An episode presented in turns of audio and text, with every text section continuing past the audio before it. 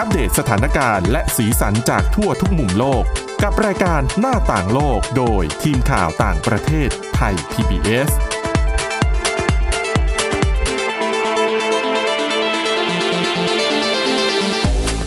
สวัสดีค่ะ ต้อนรับเข้าสู่รายการหน้าต่างโลกนะคะ มาอัปเดตสถานการณ์แล้วก็สีสันจากทั่วทุกมุมโลก กับทีมข่าวต่างประเทศไทย PBS ค่ะ เจอกันนะคะ ทุกวันจันทร์ถึงวันศุกร์ วันนี้อยู่กับคุณ วินิษฐาจิตกรี แล้วก็ดิฉันทิพย์ตะวันเทระในยพงค์ค่ะ สวัสดีค่ะ ค่ะวันศุกร์แล้วนะคะ วันนี้เรายังคงมีเรื่องราวหลากหลายมานำเสนอค่ะ แล้วก็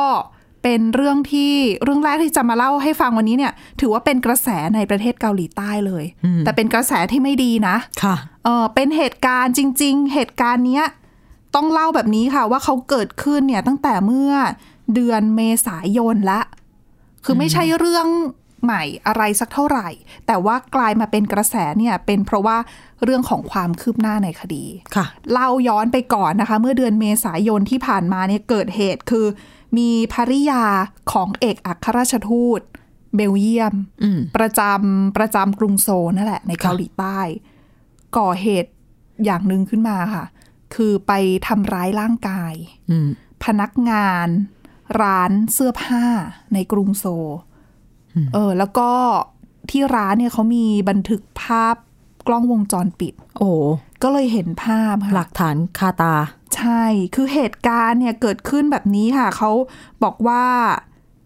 ทางภริยาของทูตเบลเยียมคนนี้นะคะ เขาเดินทางเข้าไป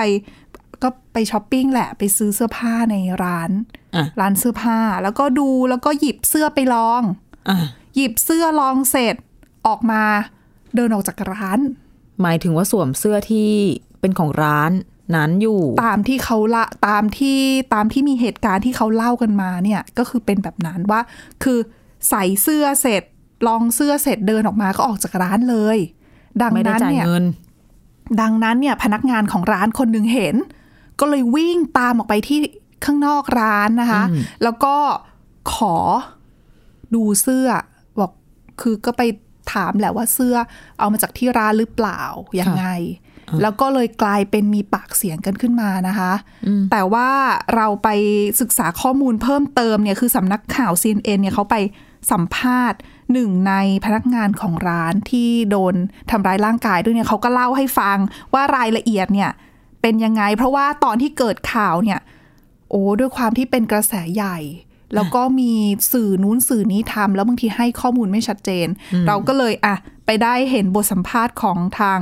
พนักงานก็เลยจะเอามาเล่าให้ฟังนะคะเขาบอกว่าคือจริงๆเนี่ยเหตุการณ์คือพนักงานอะเข้าใจว่า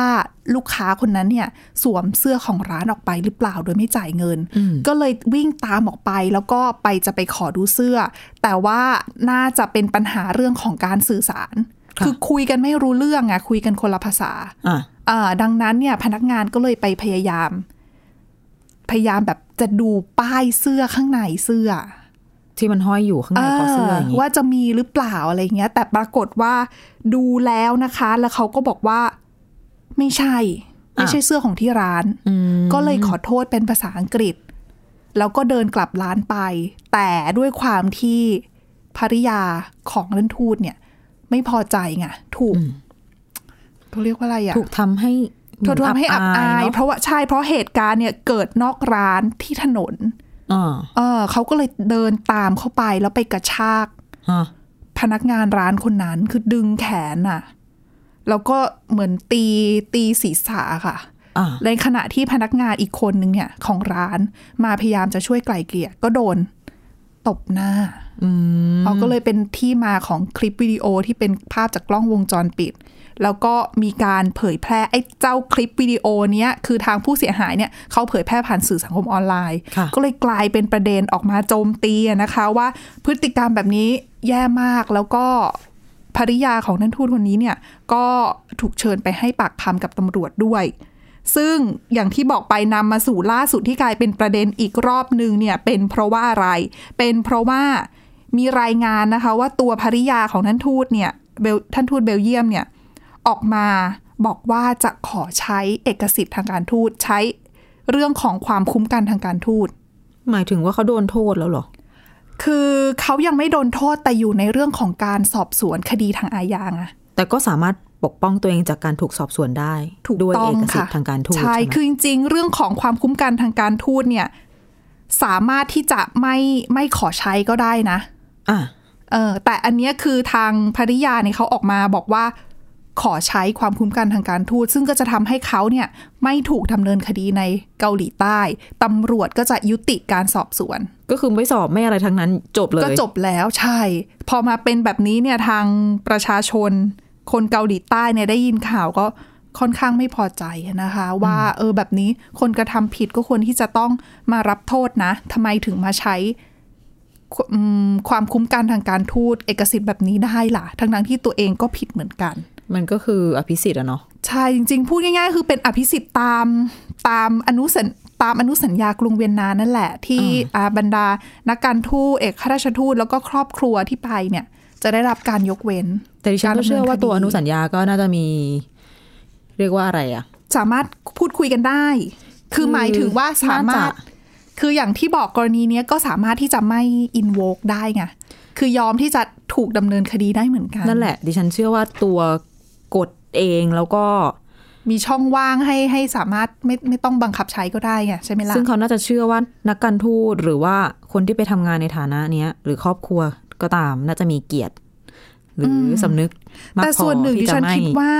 เรื่องของทางการทูตเนี่ยเป็นเรื่องที่ต้องมีการต่างตอบแทน ดังนั้นเนี่ย ต้องมีการพูดคุยกันของสองฝ่ายก่อน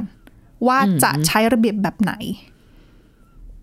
ซึ่งก่อนหน้านี้เคยเมื่อปีที่แล้วก็มีเหตุการณ์ลักษณะคล้ายๆกันอย่างนี้นะค่ะแล้วรุนแรงด้วยเป็นเรื่องที่เกิดขึ้นระหว่างสหรัฐอเมริกากับอังกฤษ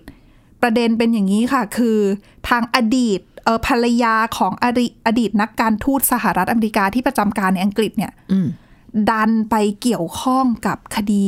วัยรุ่นอังกฤษเสียชีวิต จากอุบัติเหตุบนท้องถนนอ่าแต่ปรากฏว่าอะเขาก็ใช้เอกสิทธิ์ ทางการทูตแล้วก็ความคุ้มกันทางการทูตเพื่อให้ไม่ต้องถูกดำเนินคดีในคดีนั้นทั้งทั้งๆที่เป็นคดีร้ายแรงอะมีคนเสียชีวิตอะอะซึ่งตรงนั้นเนี่ยเป็นที่มาที่ทำให้อังกฤษกับสหรัฐอเมริกา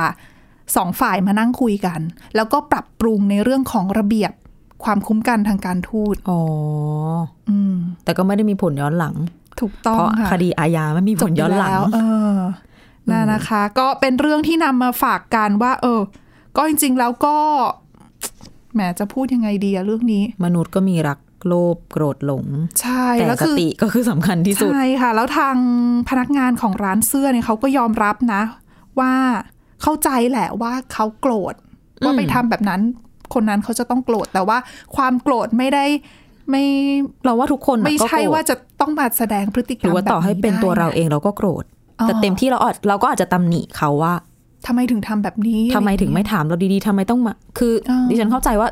ตัวคนที่ถูกมาดึงดึงแบบพยายามจะขอดูป้ายมันก็ถูกรู้สึกถูกคุกคามได้แหละ ค่ะ แต่ว่ามันไม่จำเป็นต้องใช้กำลังละมั้ง ใช่ทางพนักงานเขาก็พูดแบบนี้เหมือนกันนะนะคะ ว่าเออทำไมจะต้องมาใช้กำลังแบบนี้กันด้วยนะคะ แต่แต่ก็ยอมรับผิดว่าตัวเองทำผิดแล้วก็ขอโทษไปแล้วนะ นั่นน่ะสิ อ่าค่ะ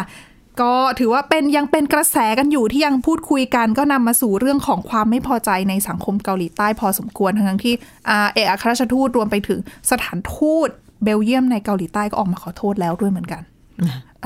เรื่องต่อไปพาไปดูกันที่ประเทศใกล้ ๆกันประเทศจีนนะคะ ค่ะ เป็นเรื่องของคู่รักเหมือนกัน แต่ว่าไม่ได้เหมือนเรื่องเมื่อสักครู่นี้นะอืมเป็นเรื่องเกี่ยวกับการหย่าร้างที่เออน่าแปลกใจ คือเทรนด์ทั่วโลกเนี่ย เราอาจจะได้ยินมาตั้งแต่ปีที่แล้วความที่มันมีโควิด -19 ใช่ไหมคนก็จะคือแฟนกัน ค่ะอ่าไม่ใช่สิ ต้องบอกว่าเป็นสามีภรรยากัน จะติดแงกอยู่ในบ้านในห้องด้วยกัน แล้วก็เบื่อกัน มีปัญหาครอบครัวต่างๆ นานา อัตราการหย่าร้างของหลายที่ก็เพิ่มขึ้น ค่ะ ทีนี้ล่าสุดที่จีน เมื่อในช่วงไตรมาสแรกของปีเนี้ยปรากฏว่าตัวเลขการหย่าร้างลดลงมากกว่า 70%เปอร์เซ็นต์งงไหมทำไมว่าเพราะอะอะไร เนื่องจากมีการบังคับใช้กฎเขาเรียกว่า cooling off period หมายถึงเหมือนให้เวลาการหย่ามันยากขึ้นหรือเปล่า ใช่ ให้ไปแบบสมมติกฎมันค่ะเป็นอย่างนี้ บังคับใช้เมื่อวันที่หนึ่งมกราคมที่ผ่านมาอืมสมมติคุณเป็นคู่สามีภรรยา เข้าไปที่อำเภอ ไปยื่นเรื่องขอหย่าค่ะ ไม่ใช่ว่าเซ็นใบหย่าปุ๊บ ก็สิ้นจบเลยสภาพการเป็นอ่าสามีภรรยา เขาจะให้มี cooling off period อย่างที่บอก ก็คือ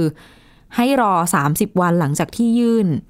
ใบคำร้องขอหย่าค่ะ 30 วันเนี่ย คือ cooling off ไปใจเย็นไปคิดตกผลึกกันดูก่อนซิว่าจะเอาอยัางไงโอ้ยแต่ก็ถือว่าสั้นอยู่นะ แค่ 30 วันเอง แต่นั่นแหละ สั้นไหมไม่รู้อะระหว่างเนี้ยถ้าเกิดว่ามีฝ่ายไหนฝ่ายหนึ่งเปลี่ยนใจก็ไปค่ะถอนคำร้องขอหย่าได้อืมอ่าทีนี้นั่นแหละ ปรากฏว่าเมื่อมาเทียบตัวเลขดูนะคะ ไตรมาสสุดท้ายของปีที่แล้ว มีคนยื่นขอทำเรื่องหย่าหนึ่งล้านหกหมื่นคนอืมแต่แต่ไตรมาสแรกของปีนี้ เหลือ296,000คน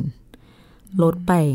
72เปอร์เซ็นเยอะมาก ๆ ซึ่งถ้าไปเทียบกับทั้งปีปีที่แล้วเนี่ย ปีที่แล้วเออไม่ใช่ไม่ไม่ใช่ไม่ใช่ทั้งปีค่ะขออภัยเป็นไตรมาสแรกของปีที่แล้ว ช่วงที่โควิดยังไม่แรงมากอืมอันนั้นน่ะมีคนยื่นขอทำเรื่องหย่าหกแสนหนึ่งหมื่นสองพันคน ก็เท่ากับว่าเมื่อต้นปีเนี้ยกับต้นปีที่แล้วเทียบกันอะปีเนี้ยน้อยลงเกือบห้าสิบสองเปอร์เซ็นต์ซึ่งกฎหมายเนี่ยนะเขาก็บังคับใช้เป็นส่วนหนึ่งของค่ะกฎหมายท้องถิ่นที่เขามีการบังคับใช้ใน หลาย ๆ ส่วนในหลาก็ยไม่ภาคได้ของประทั้งเทปศระเทศ ใช่เพราะเป็นแล้วแต่มณฑลแต่ทีนี้ก็โดนวิจารณ์เหมือนกันนะ ถือเราอาจจะมองว่าเออภาพภาพมันดูดีเนาะ ก็น่าจะโอเคนะ เพราะดูว่าประสานย่งรน้อยร้าว ใช่ อย่างน้อยก็อะไม่พอใจกันก็ก็ไม่ใช่ว่าไม่ให้หย่า แต่ว่าหย่าได้แต่ว่าใช่คุณใช่ลองสารสัมพันธ์กันดูดีไหม คือต้องบอกก่อนนะว่า ไอ้เจ้ากฎที่บอกว่า สมมติยื่นวันที่หนึ่งขอทำเรื่องหย่าเออผ่านไปสามสิบวัน ถ้าหมดเวลาไปเนี่ย แล้วยังไม่ไปทำเรื่องอะค่ะ ต้องไปยื่นใหม่นะ คือเขาทำให้มันยากขึ้นอะเอออะเออทีเนี้ยโดนวิจารณ์ค่ะ ว่าเหมือนกับเป็นการริดรอนสิทธิเสรีภาพของส่วนบุคคลหน่อยๆทำให้คนแบบต้องมาเหมือนติดแงกอยู่กับการแต่งงานที่ทำให้เขาไม่มีความสุขหรือยิ่งไปกว่านั้น บางกรณีอาจจะเป็นมีความรุนแรงในครอบครัวด้วย ใช่ แต่ อย่างที่คุณทิพย์ตะวันบอกแหละ คนที่เขาชอบอะ เขาก็บอกว่า เออ มันดีเนี่ย มันสร้างความมั่นคงในครอบครัวนะทำให้สังคม เป็นระเบียบเรียบร้อยคือจริงๆจีด้นวยก็เหมือนกับหลาย ๆ ประเทศนะ ที่ที่การพัฒนาเริ่ม คือคนพอเริ่มมีเงินก็จะเริ่มให้ความสำคัญกับตัวเองมากขึ้นใช่เนี่ยแหละเริ่มไม่ค่อยแต่งงาน เริ่มไม่ค่อยมีบุตร นี่ก็เป็นเทรนด์ที่จีนเหมือนกันคือหลายปีที่ผ่านมา แน่นอนโลกโลกาภิวัตน์เนาะโลกเปลี่ยนไปอคติกับผู้หญิงลดลงความเท่าเทียมเพิ่มขึ้นอย่างแต่ก่อนคนผู้หญิงคนหนึ่งถ้าจะหย่าคิดมากน่าดูเลยหย่ามาแล้วกลายเป็นอะไรอะหูแม่ไม้นั่นน่ะสิแม่ไม้เดี๋ยลูวกนี้ไม่ติดได้อะคำพูดผู้หญิงต่างๆทำนางานนาเองด้วยนะนั่นแหละหาเงินได้เหมือนกัน ถูกต้องดังนั้นอัตราการหย่าในจีนก็เพิ่มขึ้นอย่างค่ะต่อเนื่องแล้ว ส่วนใหญ่เนี่ยคนที่เริ่มขออยากหย่าเป็นผู้หญิงสักเจ็ดสิบเปอร์เซ็นต์เนี่ยแหมก็อยู่คนเดียวสบายกว่ากันเยอะ ใช่ไหมเอ๊ะใช้ความเห็นตัวเองมาเกี่ยวด้วยหรือเปล่า มีการแทรกความเห็นเข้ามานะคะ ค่ะ อันนี้คือทั้งหมดของช่วงแรก ช่วงที่สองยังมีเรื่องราวในประเทศจีนเหมือนกัน เป็นเรื่องราวของประเทศจีน แต่ว่าไม่ได้เกิดขึ้นในประเทศจีนแต่ไปเกิดขึ้นนอกโลก และถือเป็นความสำเร็จที่แหมทำประวัติศาสตร์เลยนะ เดี๋ยวมาติดตามฟังกันต่อในช่วงที่สองนะคะพักกันสักครู่ค่ะ หน้าต่างโลกโดยทีมข่าวต่างประเทศไทย PBS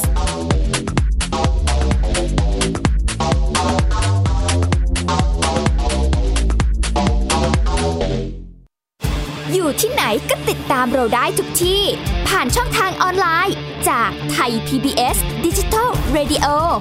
ทั้ง Facebook Twitter Instagram และ YouTube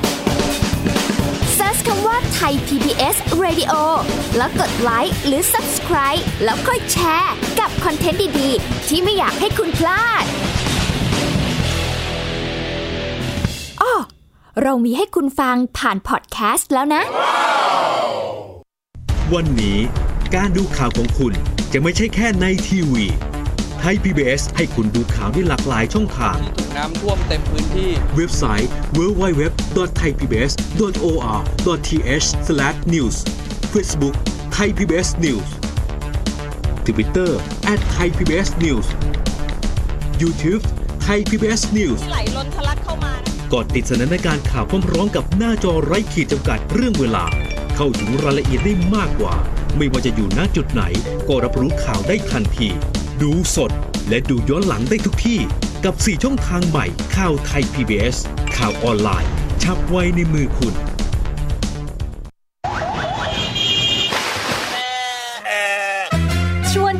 ตะลุยไปให้สุดโลก สบัดจินตนาการกับเสียงต่างๆ ไปพร้อมกัน ในรายการ เสียงสนุกทาง w w w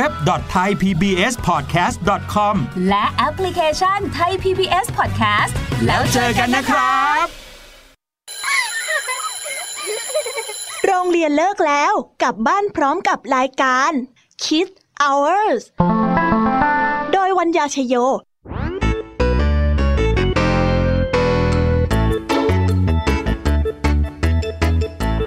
พบกับนิทานคุณธรรมสอนใจกับครูไหวใจดีว่าไม่ควรเชื่อคำพูดของคนพลาน นอกจากนี้ลุงทองดีกับเจ้าจ้อยยังมีนิทานสุภาษิตมาเล่าให้ฟังนี่พวกเอ็งเนี่ยนะ มันลิงหลอกเจ้ากันจริงทั้งยังมีนิทานเด็กดี และพี่ยามีเล่านิทานสนุกสุดหันษาให้น้องๆได้ฟัง ทุกวันจันทร์ถึงศุกร์ 17 นาฬิกาทางวิทยุไทย PBS www.thaipbsradio.com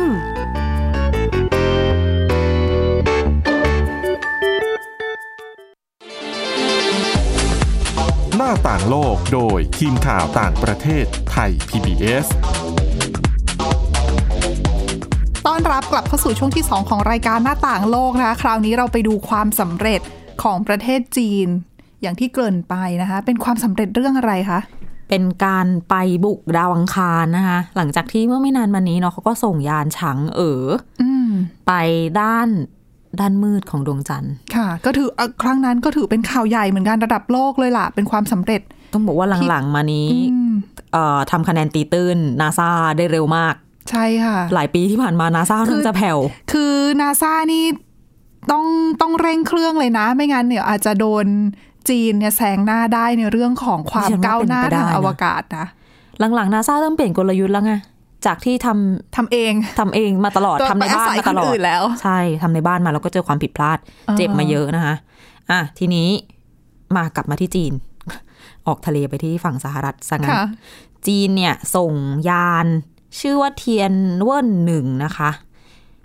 ออกเดินทางไปจากโลกตั้งแต่ปีที่แล้ว เทียนเวินหนึ่งเนี่ย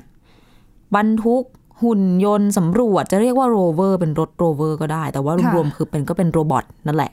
ก็เหมือนโรเวอร์ของสหรัฐไหมคล้ายๆดิฉันว่าไม่เหมือนซะทีเดียวโอ้สหรัฐก็เพิ่งไปบินใช่เฮลิคอปเตอร์มานะเพิ่งลงไปไม่นานมานี้อืมอันนี้ชื่อว่าจู้หลง คือภาษาอังกฤษเนี่ยเขาเรียกว่าโรเวอร์บ้าง เรียกว่า robot บ้างค่ะก็คือเดินทางจากโลกไป ออกเดินทางไปตั้งแต่ 9 เดือนที่แล้วเนี่ย ตัวยานอวกาศเทียนเวินเนี่ยก็คือ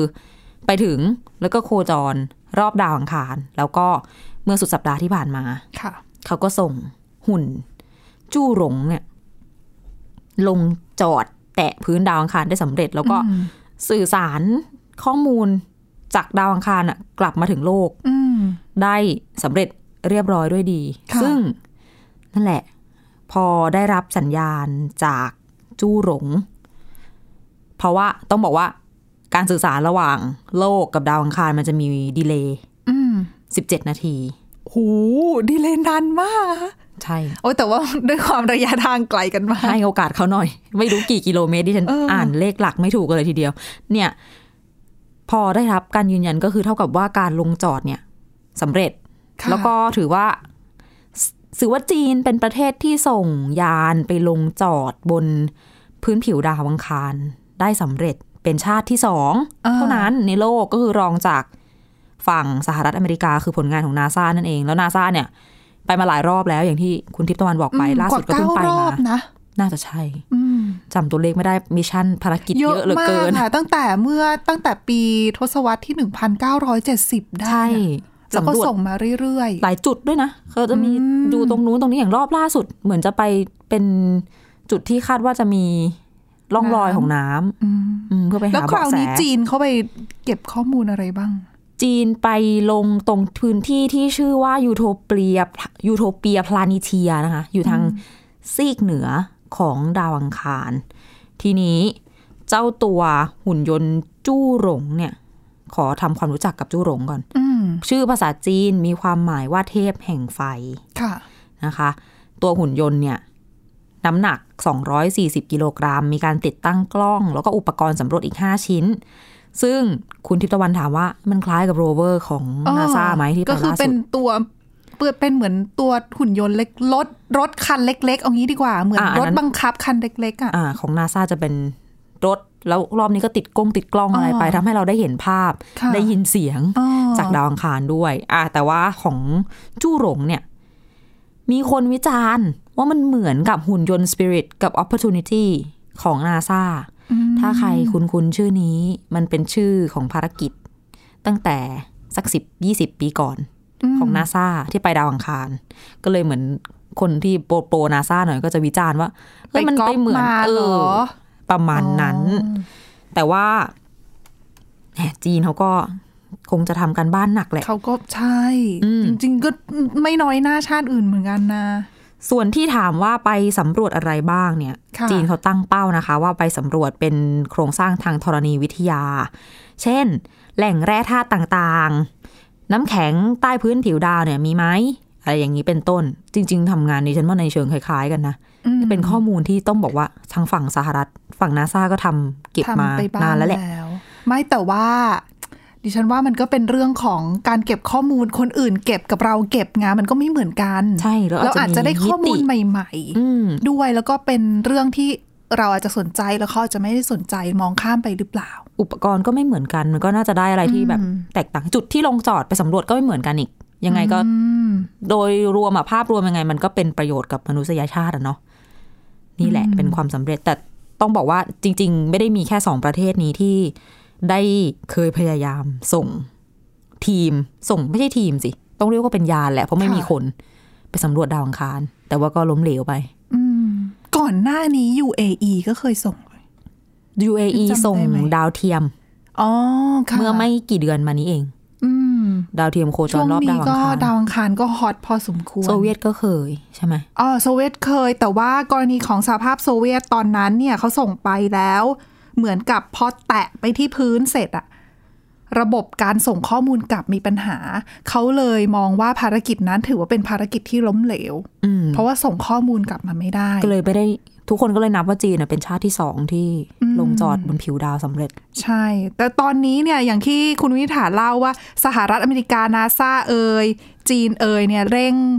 เร่งในการที่จะพัฒนาเรื่องของการสำรวจอวกาศรัสเซียเนี่ยในฐานะที่ก็เคยเป็นเจ้าของการสำรวจอวกาศเหมือนกันสมัยที่เป็นอดีตสหภาพโซเวียตเนี่ยค่ะก็ก็ไม่อยากจะน้อยหน้าแหละ ตอนนี้ก็เลยพยายามที่จะฟื้นฟูโครงการต่างๆ ของตัวเองนะคะ แล้วก็ล่าสุดเนี่ยเขามีการเปิดเผยตัวสำนักงานอวกาศรัสเซียเนี่ยเปิดเผยนะคะว่าเขาเตรียมจะขึ้นไปถ่ายหนังบนนั้นอะถ่ายหนัง ถ่ายหนังคุณ คือเขาบอกว่าเขาจะพานักแสดงนะ กับตัวผู้ผลิตหนังอะ director อะขึ้นค่ะไปในอวกาศ โอ้โหแล้วจะไปถ่ายภาพยนตร์นะคะ โดยเขาบอกว่าจะมีชื่อเรื่องว่า Challenge หรือว่าที่แปลว่าความท้าทายนั่นแหละอืมโอ้โดยที่เขาบอกว่าจะมีการฝึกคนที่จะขึ้นไปเนี่ยจะเริ่มฝึกในเดือนในภายในวันที่หนึ่งเดือนมิถุนายนนะคะ แล้วก็มีกำหนดจะขึ้นเครื่องจะ ใช้ว่าขึ้นเครื่องได้ไหมเหมือนเหมือนไปต่างประเทศอ๋อไม่ใช่อันนี้ขึ้นยานอวกาศไปนอกโลกนะคะไปสถานี ISS อะสถานีอวกาศนานาชาติชาติเออในวันที่ 5 ตุลาคมนี้นะคะ ตามกำหนดการเนี่ยก็ว่าไว้อย่างนั้น โดยการฝึกเนี่ยเขาก็บอกว่าก็ฝึกเหมือนกับนักบินอวกาศทั่วๆไปเลยนะ แบบเวลาจะออกไปนอกโลกอะเรื่องของการใช้ชีวิตเรื่องของการ วิธีการปฏิบัติตัวต่างๆ เวลาอยู่ในอวกาศ รวมไปถึงเขาบอกว่าจะซ้อมในสถานที่ที่เขามีการจำลองส่วนที่เป็นส่วนของรัสเซียในสถานี ISS อะโอ้อ๋อน่าสนใจทีเดียวนะคะ แล้วเขาบอกว่าขึ้นไปครั้งนี้ ไปถ่ายภาพยนตร์แล้วก็จะไปถ่ายทำสารคดีอีกด้วย ทุ่มเทมากเลยนะ ใช่ ซึ่งเขาบอกการประกาศอันเนี้ยไม่ใช่รัสเซียที่แรกนะคะ ที่จะทำ ปีที่แล้วสหรัฐอเมริกาองค์การนาซาเนี่ยแหละก็ประกาศเหมือนกันว่า เตรียมจับมือกับนักแสดงชื่อดังดิฉันมั่นใจ ใครได้ยินชื่อนี้ก็ต้องรู้จักใครเพราะเราอะค่อนข้างคุ้นเคยกับดาราฮอลลีวูดอยู่แล้ว ทอมครูซโอ้อืมเขาเตรียมจะขึ้นไปถ่ายหนังที่ ISS เหมือนกัน เจ้าพ่อไซไฟใช่ไม่รู้เป็น Mission Impossible หรือเปล่านะ ต้อง possible นะอันเนี้ย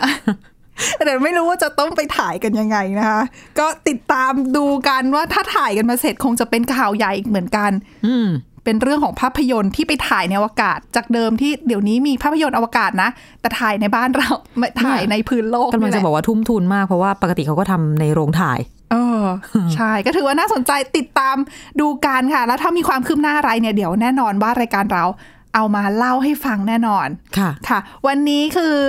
รายการหน้าต่างโลกนะคะ ก็หมดเวลาแล้วค่ะ คุณผู้ฟังสามารถรับฟังรายการได้ที่ www.thaipbspodcast.com นะคะ หรือว่าสามารถฟังผ่านพอดแคสต์ได้ทุกช่องทางค้นหาคำว่าหน้าต่างโลกค่ะ แค่นี้ก็จะสามารถอัปเดตสถานการณ์ต่างประเทศกับเราได้แล้วทุกที่ทุกเวลานะคะ วันนี้พวกเราแล้วก็ทีมงานลาไปก่อนค่ะ สวัสดีค่ะ สวัสดีค่ะ Thai PBS podcast. View the world via the voice.